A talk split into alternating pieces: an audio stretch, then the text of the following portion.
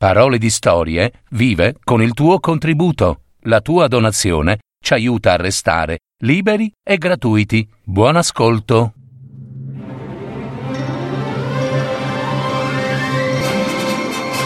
Fiabe, favole, racconti, leggende. Adattamento e messa in voce di Gaetano Marino. www.paroledistorie.net La leggenda delle oche guerriere della città di Roma.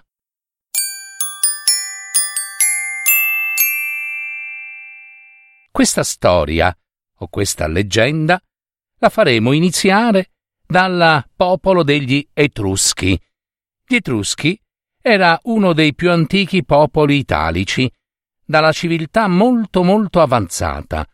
Erano insediati nei territori occupati oggi da Toscana, Umbria, Lazio, Campania. Roma, l'antica Roma, quando divenne potente, entrò in conflitto con loro e li sottomise. Avevano gli Etruschi un tesoro immenso ed era nascosto nell'antica città di Veio. Impadronirsene e portarlo a Roma era la più grande ambizione e tentazione per un generale romano. Ci riuscì un uomo, il generale Camillo Marco Furio, nell'anno 396 a.C.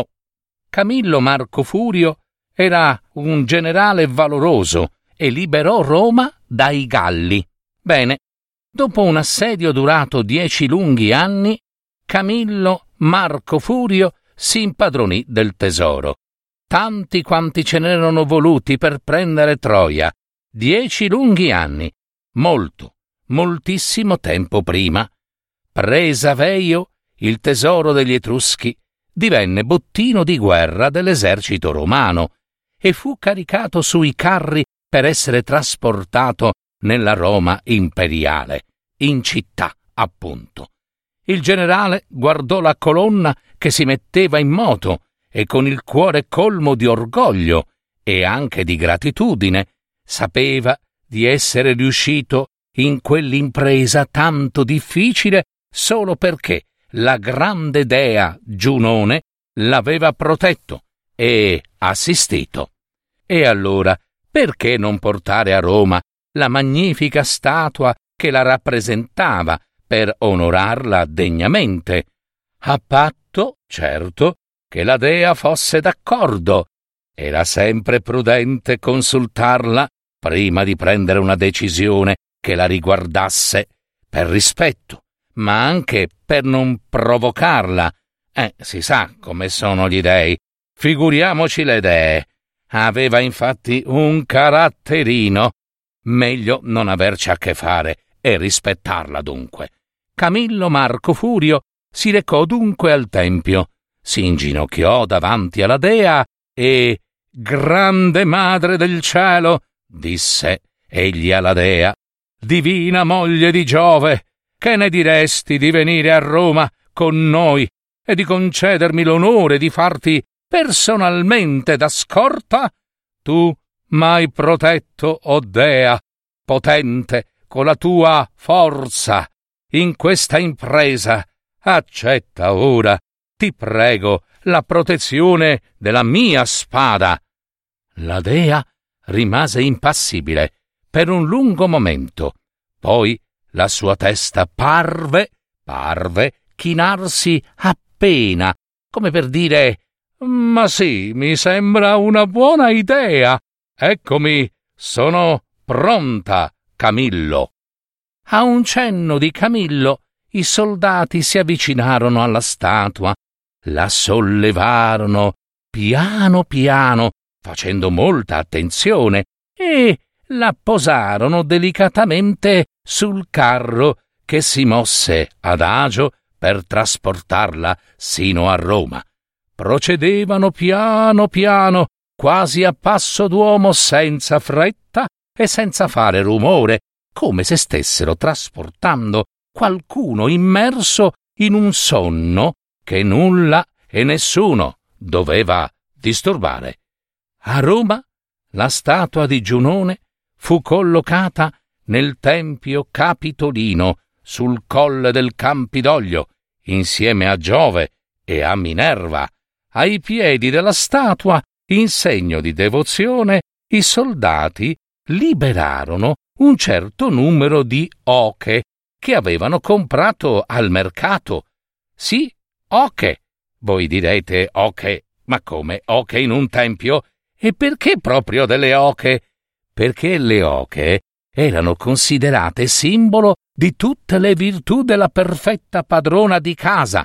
Eh sì, ed erano quindi sacre e dedicate a Giunone, che come moglie di Giove e regina degli dei era padrona della casa, protettrice del focolaio domestico, degli dei e dell'Olimpo. Veglierò su questa città e la proteggerò, promise la dea. Almeno così pare, si disse, rallegrata dalla compagnia delle oche e dall'accoglienza che le aveva tributato la città di Roma. Le sue protette, le oche appunto, intanto si aggiravano, candide, candide e pacifiche, per tutto il tempio, con la loro andatura tipica, dondolante, sembravano sacerdotesse, profetesse, un po' strane, a dire il vero, ma non erano né buffe né ridicole, anzi c'era in loro qualcosa di sacro, a testa alta, con il collo all'insù. Di tanto in tanto i cittadini di Roma sentivano provenire dal Tempio lunghi discorsi, ma proprio lunghi discorsi, chiacchiere, discussioni, persino risate e a base di qua qua qua qua qua e starnazzate, insomma, la cosa li metteva in buon umore e li invitava a innalzare lodi alla dea Giunone. La guerra dunque era davvero finita. Era venuto il prezioso e meraviglioso tempo della pace e le porte del tempio del dio Giano erano state finalmente chiuse. Era questo il rito con il quale Roma celebrava la conclusione di una guerra terribile. Quelle porte venivano spalancate all'inizio di ogni guerra terribile e restavano così aperte per tutta la sua mortale durata. Con questo gesto i romani invitavano il dio a uscire dal tempio per stare vicino ai soldati, alla gente, al popolo, proteggerli e guidarli e consigliarli alla vittoria. E alla fine, alla fine della guerra, le porte del tempio tornavano ad essere chiuse, serrate, per impedire forte a Giano di allontanarsi dal suo posto di protettore della città. E a che cosa servono i generali quando non c'è la guerra? Eh? Probabilmente a niente, anzi sicuramente a nulla. Infatti Roma decise di mandare in pensione il generale Camillo Marco Furio, con bei discorsi e ghirlande d'alloro, insomma una festa così, via. Ma Camillo aveva già deciso di ritirarsi in campagna, in esilio volontario. Il tesoro di Veio non gli aveva portato fortuna, anzi, anzi, era stato causa di litigi, calunnie, amarezze. E così è la gente. Prima di andarsene, però, aveva rivolto un ultimo sguardo alla sua grande città. Attenta, Roma! Attenta ai galli! Io sento il loro sguardo su di te, il loro fiato sul tuo collo. Attenta, Roma! Come generale era stato grande e capace, Camillo, nulla da dire, ma adesso, insomma, straparlava, pensarono i suoi concittadini. Che cos'era questa storia dei galli? Come gli era venuta in mente? Figurarsi i galli, incivili, selvaggi, in una parola barbari, puzzalenti. Cosa avrebbero mai potuto fare a Roma gloriosa imperiale? Cosa avrebbe potuto temere la civile, ricca, colta Roma da una banda senza arte e senza legge, con un capo che rispondeva al barbaro nome di Brenno. Ma Roma ancora non sapeva che doveva temere, eh sì, se stessa, che la sua debolezza stava dentro di lei, nella propria città. Era troppo bella Roma, troppo potente, troppo ricca per non far gola, invidie, gelosie. Per quegli stessi motivi Roma si era voluta impadronire di Veio e ora altri volevano prendersi lei, la città. Il suo fascino era irresistibile, come quello di un gregge di agnelli per un branco di lupi, e i galli erano peggio dei lupi. Dov'è Camillo? Qualcuno vada a chiamare il generale Camillo. Presto, solo lui può salvarci. Capirono più tardi i romani. Troppo tardi, romani. I Galli avevano già stretto assedio alla città e cominciavano ad appiccare il fuoco in ogni dove, in ogni casa, ad uccidere, sterminare. Nessuno si salverà. Siamo finiti. si disperarono allora i romani, mentre abbandonavano la città in fiamme per ritirarsi sul colle lassù del Campidoglio cercando rifugio nel tempio di Giove, Giunone e Minerva, loro dei protettori. I galli si strinsero in massa. Mamma mia quanti ce n'erano! Parevano milioni di soldati, come un fiume in piena. Tanto non abbiamo fretta, dicevano i galli. Se scendono dal colle, li passiamo a fil di spada e li sterminiamo, e magari ce li mangiamo pure, e non fare lo spiritoso. E se rimangono dove sono, ci penseranno la fame e la sete a ottenere lo stesso risultato. Passarono i giorni, passarono settimane. I romani resistevano, resistevano.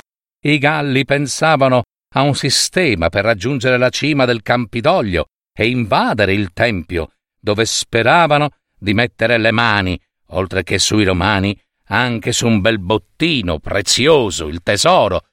Dopo sei mesi di assedio, i romani erano stremati e i galli non mollavano. Eh no, pare che un certo giorno un ragazzo che era stato preso prigioniero mostrasse ai galli il tracciato di un sentiero ben nascosto che portava in cima al Campidoglio.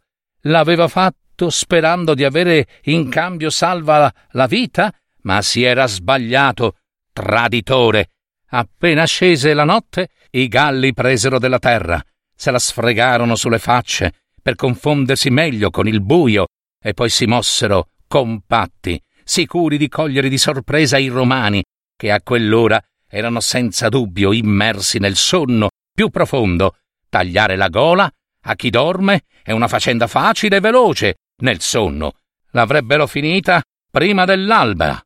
I galli, dunque, s'erano arrampicati vestiti da guerra, carponi sulla cima del colle, senza farsi né vedere né sentire, con le spade, le loro lance, gli elmi e gli scudi. Nessuna sentinella, infatti, stava dando l'allarme. Non c'era nemmeno un cane che abbaiasse o che ringhiasse. Sempre pancia a terra, raggiunsero i gradini del tempio. Ecco, adesso potevano tirarsi su e lanciarsi all'attacco.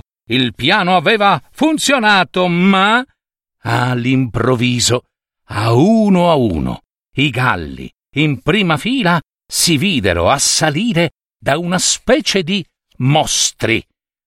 Parecchi mostri, da demoni inferociti, da esseri mai visti, alati, ricoperti di piume bianche, con ali enormi che sbattevano con foga e con una strana maschera che finiva con un becco forte, arancione, che si apriva per lanciare nell'aria quel terribile urlo di guerra. Qua, qua, qua, qua, qua, qua. Con quello stesso becco poi menavano, lanciavano, sferzavano colpi all'impazzata, colpivano senza fermarsi dove e come capitava, ferendo occhi, nasi, volti, staccando le orecchie, addirittura le facce. I galli aggrediti e spaventati, fecero retromarcia precipitosamente. Quelle erano creature che starnazzavano come oche e loro rotolavano addosso ai compagni che stavano ancora salendo. Quei mostri, dal canto loro, continuavano a starnazzare, a urlare, a colpire, a colpire di nuovo, a urlare. Fu questione di pochi secondi, ma bastò a gettare il panico tra i galli e soprattutto a svegliare i romani addormentati. Le guardie diedero finalmente l'allarme. Gli uomini presero le armi. I sacerdoti andarono a vedere che cosa mai stesse succedendo alle oche di Giunone, perché erano loro, i mostri orribili, le oche che stavano tanto spaventando i galli. Eh sì, loro, le oche guerriere, alle quali nemmeno nei momenti della fame più nera e della più cupa disperazione i romani avevano osato tirare il collo. Eh, ma un gesto che le oche, in un certo senso, stavano ripagando. I galli, invece, non avevano ancora capito chi fossero quegli esseri starnazzanti, alati, bianchi, enormi, con un collo lungo e forte, che avevano trovato a guardia del tempio e che li stavano costringendo a una fuga rapida e disordinata e chi spezzavano nasi e via dicendo le oche del Campidoglio avevano fatto del loro meglio per salvare Roma. Verissimo. Ma ci volle l'oro, molto oro, per convincere Brenno e i suoi galli a porre fine all'assedio, ai massacri e alle ruberie. Guai ai vinti! pare abbia gridato il capo barbaro buttando la spada sulla bilancia mentre l'oro veniva pesato. Ma fu proprio a questo punto che sopraggiunse il generale Camillo con i suoi soldati che aveva radunato. Non con l'oro, ma con il ferro si salva la gloriosa città imperiale, Roma, la mia città, gridò con aria di sfida il generale, più agli stessi romani eh, che ai nemici, brandendo con forza la propria spada e indurre coraggio. La leggenda popolare racconta che i romani si unirono allora all'esercito e che i galli furono sconfitti. Salvata Roma, Camillo si diede da fare perché la città venisse rapidamente ricostruita, più bella e più ricca di prima. I suoi concittadini lo onorarono come salvatore della patria, eroe e secondo fondatore di Roma. Ma il ringraziamento più sentito toccò alle guerriere oche del Campidoglio, che avevano dato l'allarme richiamando i romani al dovere e all'orgoglio di difendere la loro città.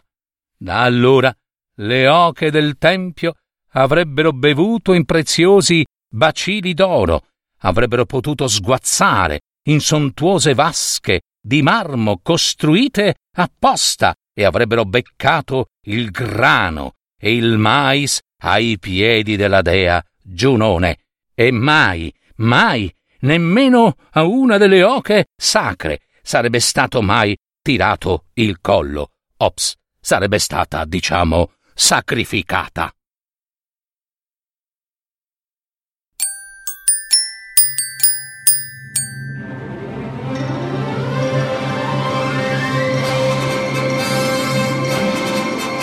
Avete ascoltato Parole di storie, fiabe, favole, racconti, leggende, adattamento e messa in voce di Gaetano Marino. www.paroledistorie.net